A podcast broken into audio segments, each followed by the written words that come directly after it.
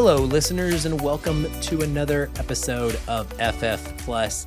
I'm your host, Aaron White, and you're tuned in to my fourth episode of Sundance coverage.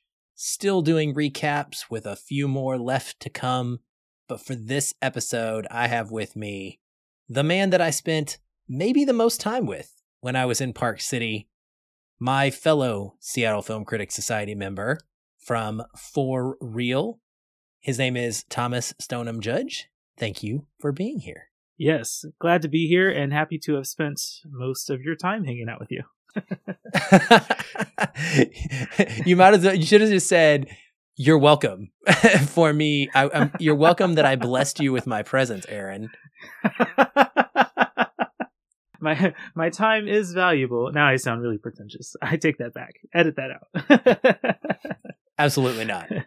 Thomas is awesome, and we had a blast in Park City. I got to meet and hang out with some of his crew from his website. For real, he has an amazing team of writers there, and they were awesome guys uh, to get to know and learn from as well. But yeah, I just wanted to start off, man. Like, what was this like for you? You were in Park City. I've already spoiled that, but what was Hmm. the highlights of your Sundance experience this year?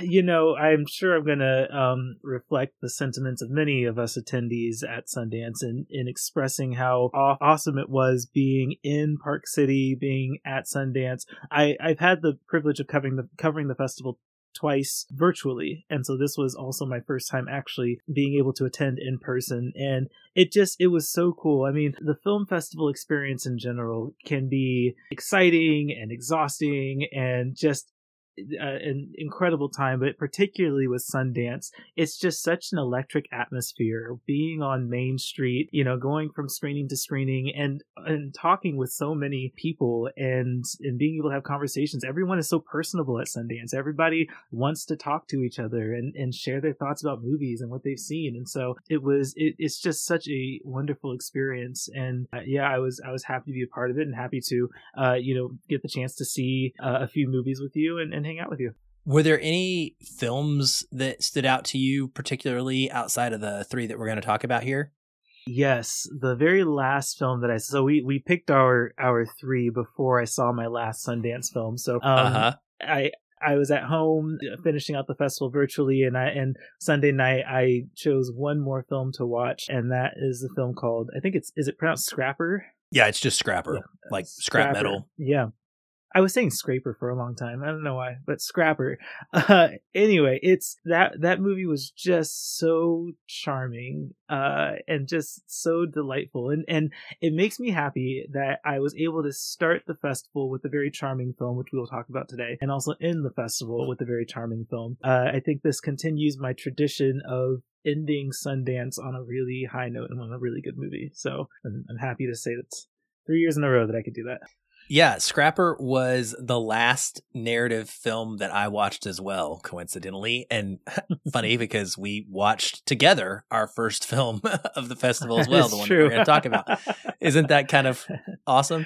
I, I thought Yeah. Scrapper was really sweet as well. Uh, It's about a young girl who is living alone and she's lost her mom and then her dad, who I feel like he's in his like mid 20s, very clearly not ready to be a dad. I guess probably maybe late 20s, but he pops back up into her life and it's a London or British based film about connection and has some interesting directorial visual flourishes to it, but it is just a really charming and sweet story. It's not the kind of thing that you've never seen before, but it is well executed. And it has one of what I think is going to be the better child performances of the year as well. Her name is Lola Campbell, and she plays the main female lead. And I have already written her down on my SFCS awards tracker so that I do not forget.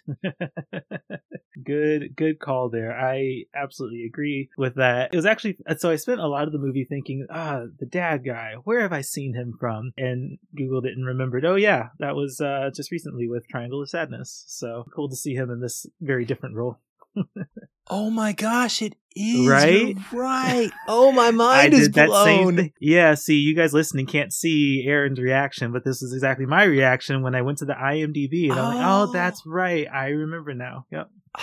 I like him so much better in this, for what it's worth. Uh, Yeah, but that's fair. hey. All right.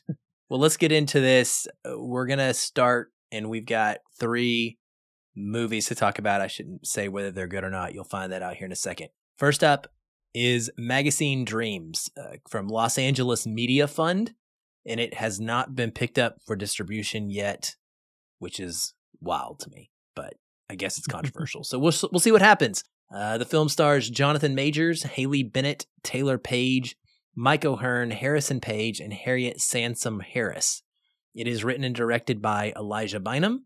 It runs 124 minutes. What's it about? A black amateur bodybuilder struggles to find human connection in this exploration of celebrity and violence. First and foremost, Jonathan Majors gives a titanic performance as Killian Maddox, and he completely transforms into this shy but obsessive bodybuilder full of rage from a lifetime of very traumatic experiences. He takes us on a dark and intense journey that I kid you not, it can weigh heavy on the soul while you're watching this. But it is also one that I think evokes empathy and ultimately offers hope, which is a very important piece of my feelings about this film. His performance is incredible. Like, there's just no bones about that. And I fully expect him to be in heavy Oscar contention if or when this film does get distribution.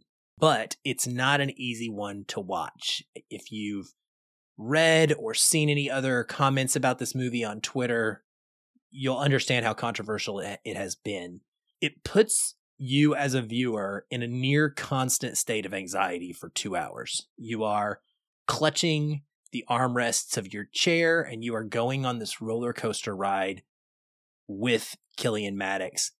Each new event that takes place in his life, we feel him teetering on the edge, as he calls it, this beast within him, seemingly right on the verge of exploding in a way that just is going to devastate both him and possibly those around him forever.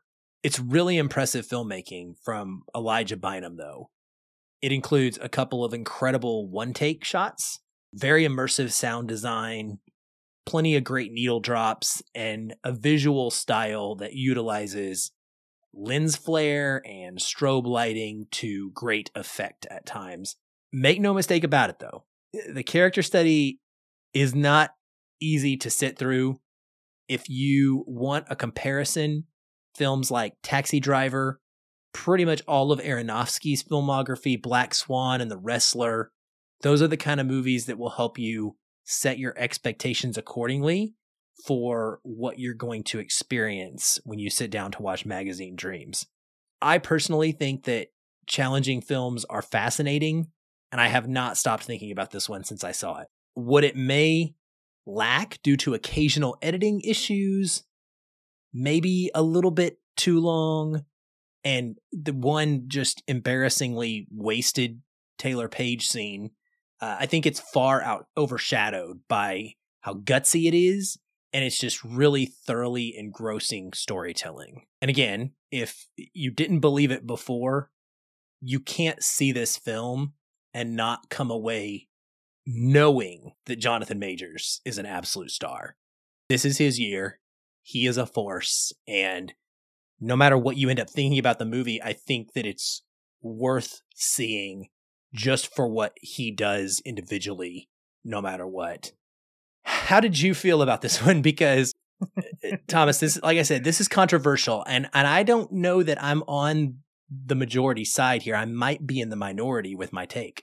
So I I actually watched this movie twice. I watched the press Wow. screening and then I caught the encore screening virtually and I th- this is definitely in competition with oh another one that we're not mentioning today uh with past lives as like my favorite film of the year. And it's hard to like rank those two because they're two very, very different movies. But I suppose there is one similarity that might tie them and, and maybe my interest in them together is is this this theme of connection with people and uh, or maybe the lack of, I guess. I don't know. Um they there's um but I agree with everything that you just said in that in that monologue or your review there is that there's there's so much to take away from the film and, and I know that people kind of call it controversial. I think it there is suspense to it. I, I was kind of misled because I think it was labeled as a drama in, in uh, on the page and it is is so much more than a drama. Um, it's certainly a psychological thriller. There's a lot of suspense, a lot of tension, a lot of anxiety. But I think what is also interesting with this one is that there's also a lot of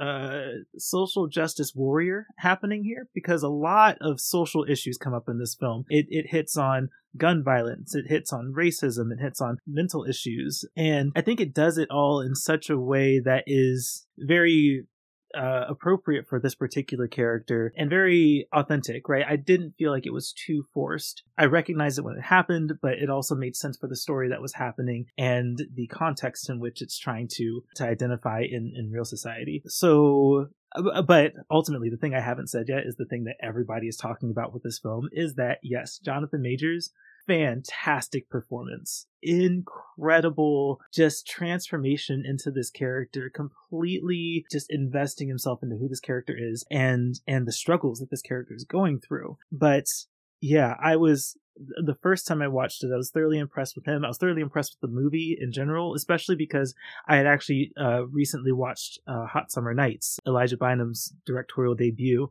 just to kind of get a sense of what I could expect from Magazine Dreams. And let me tell you something Hot Summer Nights does not set you up for what to expect with Magazine Dreams. They are two totally different films. And I appreciate that. It's, it seems to indicate a level of growth to Elijah's style of filmmaking, and I love what he did here. Despite how intense and how much anxiety you might get out of this movie, there's also a lot of tenderness to it with how the score is done and how you know the the grace that this character is trying to find, the the redemption and salvation that he's trying to find within himself. It's there's so much to digest with this movie. I I want to watch it again. I'm actually shocked that it does not have distribution yet. I know that, like I said, it's kind of controversial, but this it just seems like an A24 film to me. A24 or Neon. It just seems like it belongs with one of those two banners, and I'm I'm surprised that it's not there yet.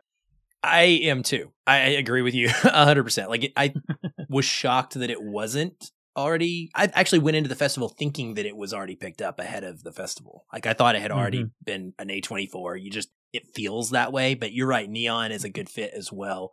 I wonder if because of the response to it there's a potential negotiation happening where there mm. might be an expectation to change the movie.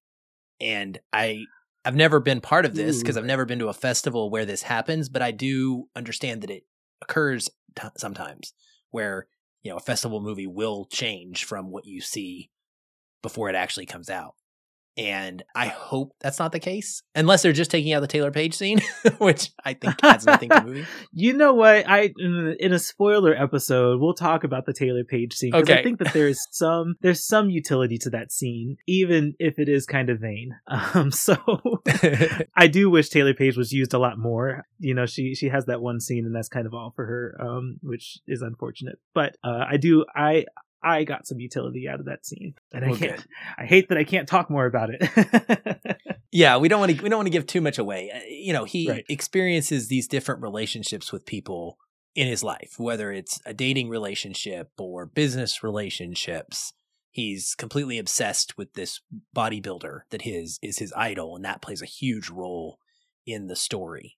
Um, him kind of trying to meet this person and what that eventually looks like and and how it plays out in his life in a way that makes uh, Thomas re- shake his head I'm in frustration. I'm replaying the movie in my head and just getting very frustrated. yeah, but yeah. in a good way. In uh, a good way. Honestly, again, I this is the only movie at Sundance that I saw twice, so hopefully that says something. Yeah, I think it does. I think it does. So we're both uh, good and high on this one, and hoping that everyone will get a chance to see it at some point later this year. Okay, next up is Radical from Three Paws Studios. also does not have distribution yet, which I find mind boggling because this movie is just so sweet. It stars Eugenio Derbez, Daniel Haddad, Jennifer Trejo, Mia Fernanda Solis, and Danilo Guardiola. And it is written and directed by Christopher Zalla. It runs 127 minutes. What's it about? In a Mexican border town plagued by neglect, corruption, and violence, a frustrated teacher tries a radical new method to break through his students' apathy and unlock their curiosity, their potential, and maybe even their genius.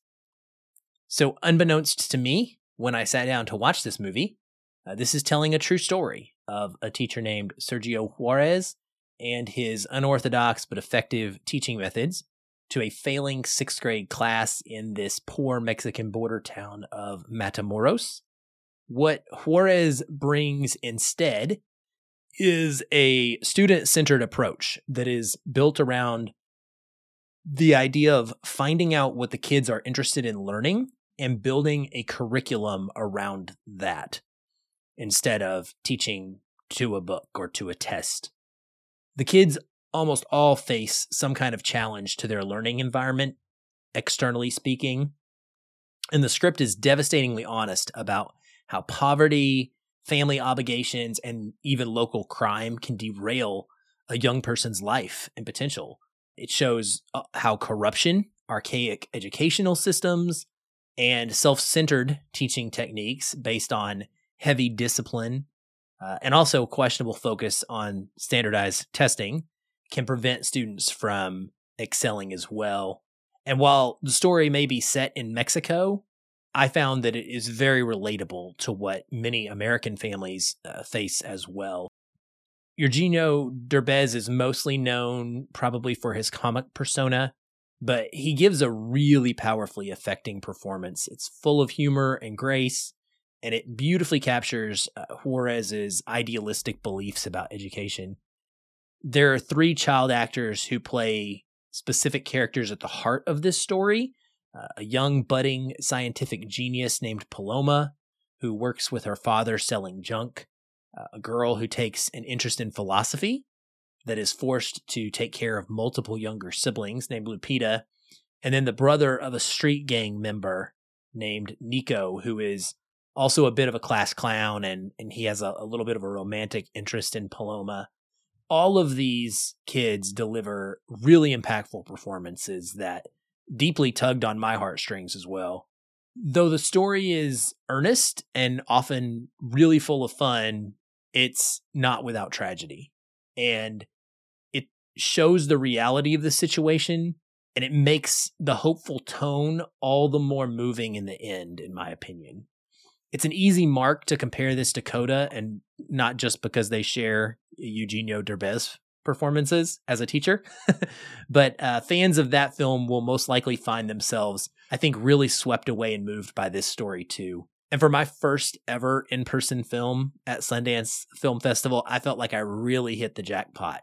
Uh, because this is a movie that I will remember forever and treasure. And it's something that I truly, unlike a lot of movies you watch at Sundance, I can recommend this to all of my friends and family. Yeah, I agree with everything that you said. So I think you're right. There is something special about this movie, specifically in our situations where we this this was our first ever in person Sundance screening, and so for that reason in particular, this movie will hold a very special place in my heart. And I'm happy that this is this is the movie that I got to experience Sundance for the first time with because it is so charming and so just inspiring. I actually I forgot that Eugenio was in Coda. Uh, good job bringing that up.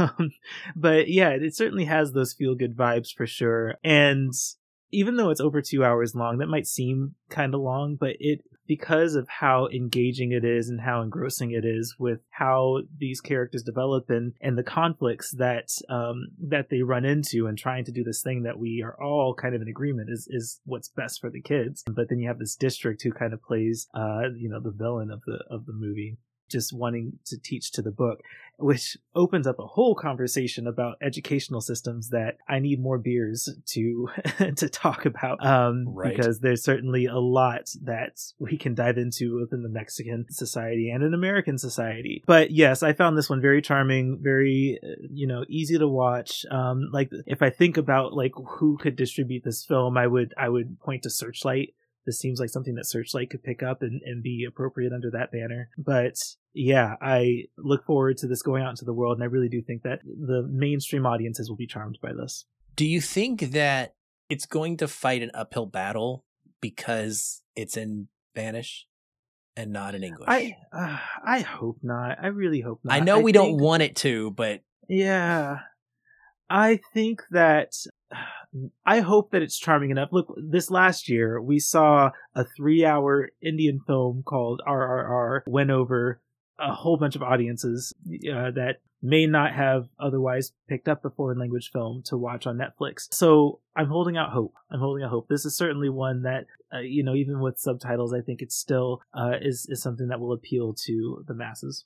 I hope that you're right because I think that it's so engaging and it's so damn sweet and hopeful and just I, I just I found it to be very inspirational as well and I really would like it to get picked up and find a wide audience. Whatever I mean I would love for it to get a theatrical release too, but I would almost mm-hmm. rather it just go to a streamer because I don't think it will do very well in theaters anyway. No, I mean, I mm-hmm. I can want it to all the you know I can will it, but I, I, mean I can't force it to happen. But I think if it was very accessible to people on Amazon Prime or on a Netflix or even on like it's not really an HBO Max type of movie, but you know on an HBO Max where people just had to boom, it's there and they don't have to put in any work. I think they would be really moved by it. Uh, and I, I yeah, I mean, I'm I'm still under the Disney banner for some reason, like Disney Plus, Hulu. Yeah, honestly, I don't know why I'm so pro Disney on this one, but I totally forget that Searchlight is Disney all the time mm-hmm. for some reason. I think it's because we we stopped calling it Fox, and so right. I I just associate Fox and not Searchlight. But yes, that's a good point. I, I agree with you. Just like I did when we talked about this over drinks at one point, I think. Yeah. Uh, yeah. Yeah. yeah.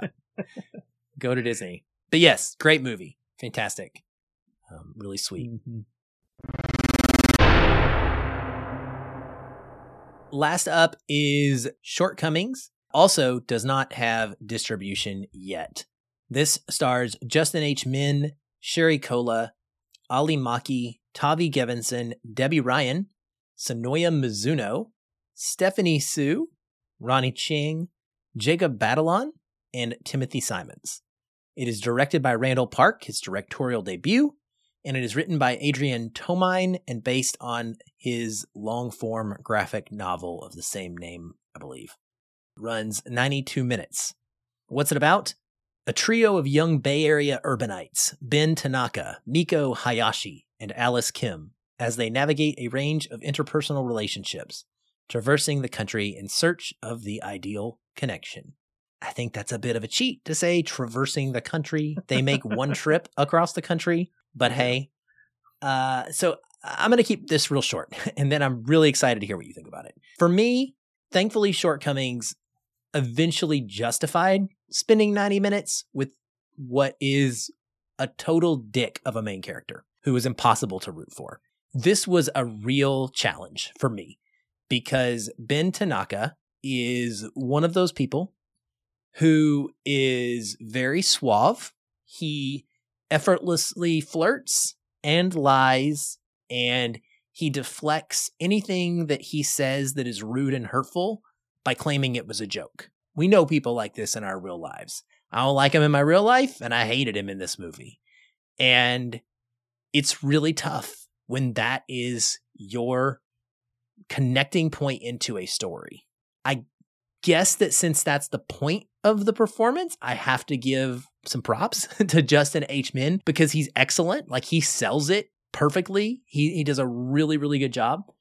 And I think that the supporting cast as a whole are all very delightful in their roles. You'll notice probably many of the names that I mentioned Debby Ryan, former Disney uh, star, Sonoya Mizuno, my personal like crush on her, knows no bounds. Um, Stephanie Hsu, Jacob Batalon, Spider Man's best friend. and then the best performance in the movie is really probably from Sherry Cola, who plays Ben's best friend. And, you know, she's dealing with her own brand of relationship drama with some of her girlfriend situations. And she's really sweet and funny in the movie. And I think she's relatable because she stays friends with Ben to an extent, even when maybe a lot of us viewing it think that she shouldn't, but she also, at the same time, is not afraid of calling him out on his BS and being very blunt with him. But yet, she still tries to stay supportive. This is not a movie that is going to stick with me beyond watching it, but I think that it is a sharply written directorial debut, uh, or, you know, graphic novel adaptation, I should say. And, and it is a well directed film, and I think it has some interesting commentary on race and relationships at times. I didn't hate watching the movie.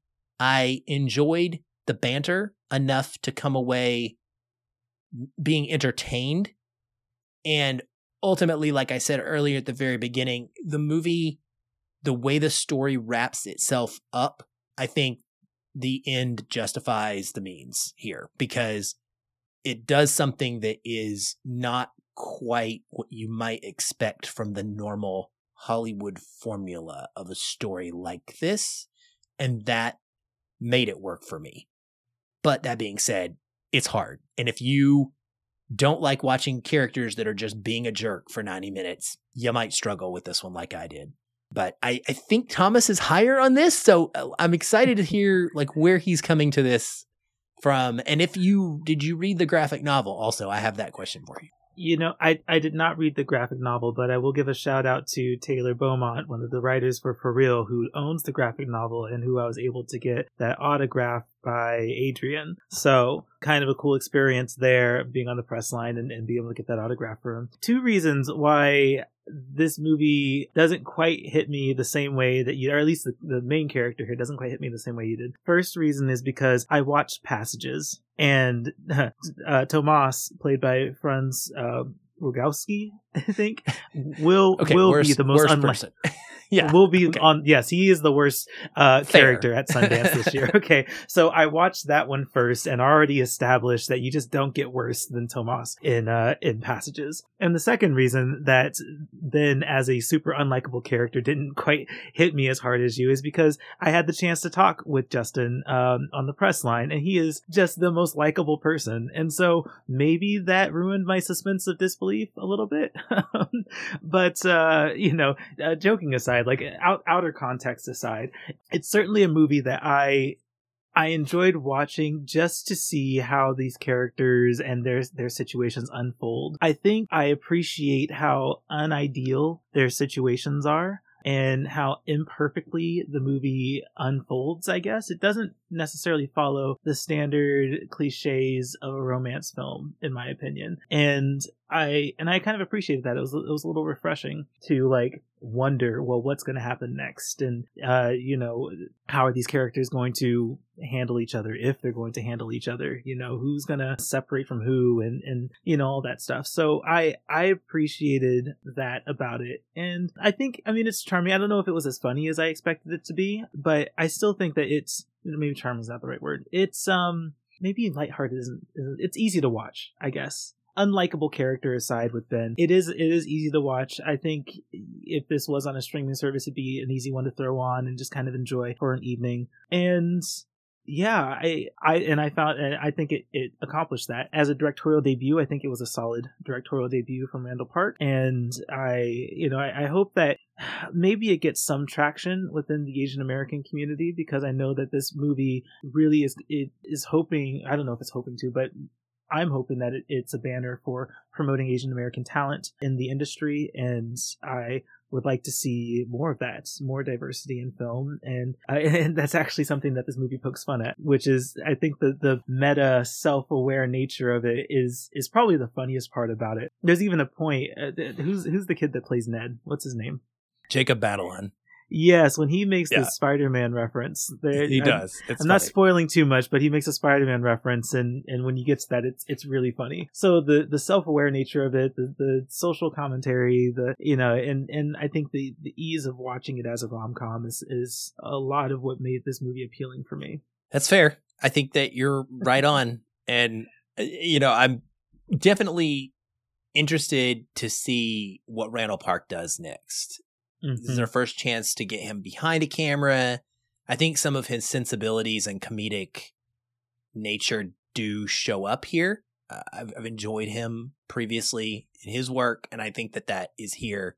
And he did assemble like just a really great cast. I mean, I can't say that enough. Like, even when Ben is being a jerk, the jokes work. Like almost Mhm. all of them. I laugh while I'm also cringing. It's it's a very odd experience to have. It's just it's just relentless. Like there's no up and down to this character. Like he is just uphill, man. Like I just don't like him at all.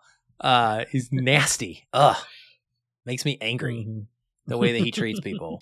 Uh, and and I hope that people will maybe be inspired to not tolerate anyone in their life that acts like him because they should. I think that's certainly that's certainly something to take away I- from this movie is how you know these supporting characters handle him, right? Like they associate at least he has a best friend who associates with, but they put him in his place too when they need to, and so you know there's some there's some some social learning there to when you when dealing with a with a tool.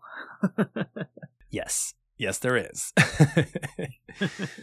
All right. Well, I think that is it for this episode. But Thomas, please tell everybody where they can find you and your work and that of your awesome team as well.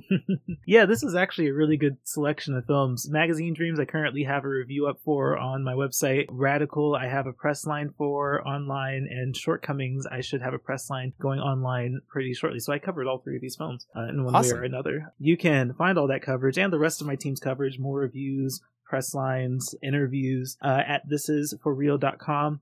You can also connect with us on social media. The links to our social media will be on the website. And of course, you can connect with me personally on uh, Twitter, Instagram, Letterboxd, LinkedIn, TikTok, like all the social medias at being TSJ. Awesome. Thank you for doing this with me. I appreciate it. It was so much fun. I can't wait till the next festival that we get to hang out and watch movies together because it really is a- blast. And it was an experience for me that I will never forget. And I appreciate you helping shepherd me through this one uh, as a guy. It guide. was a lot of fun. Absolutely, a lot of fun. Glad we got to do it. All right, listeners. Well, that's it for this episode of FF Plus. Like I mentioned, there are more episodes on Sundance to come, so keep your ears out and your eyes out for those. I'll be back soon. Until then, keep watching and keep feeling film.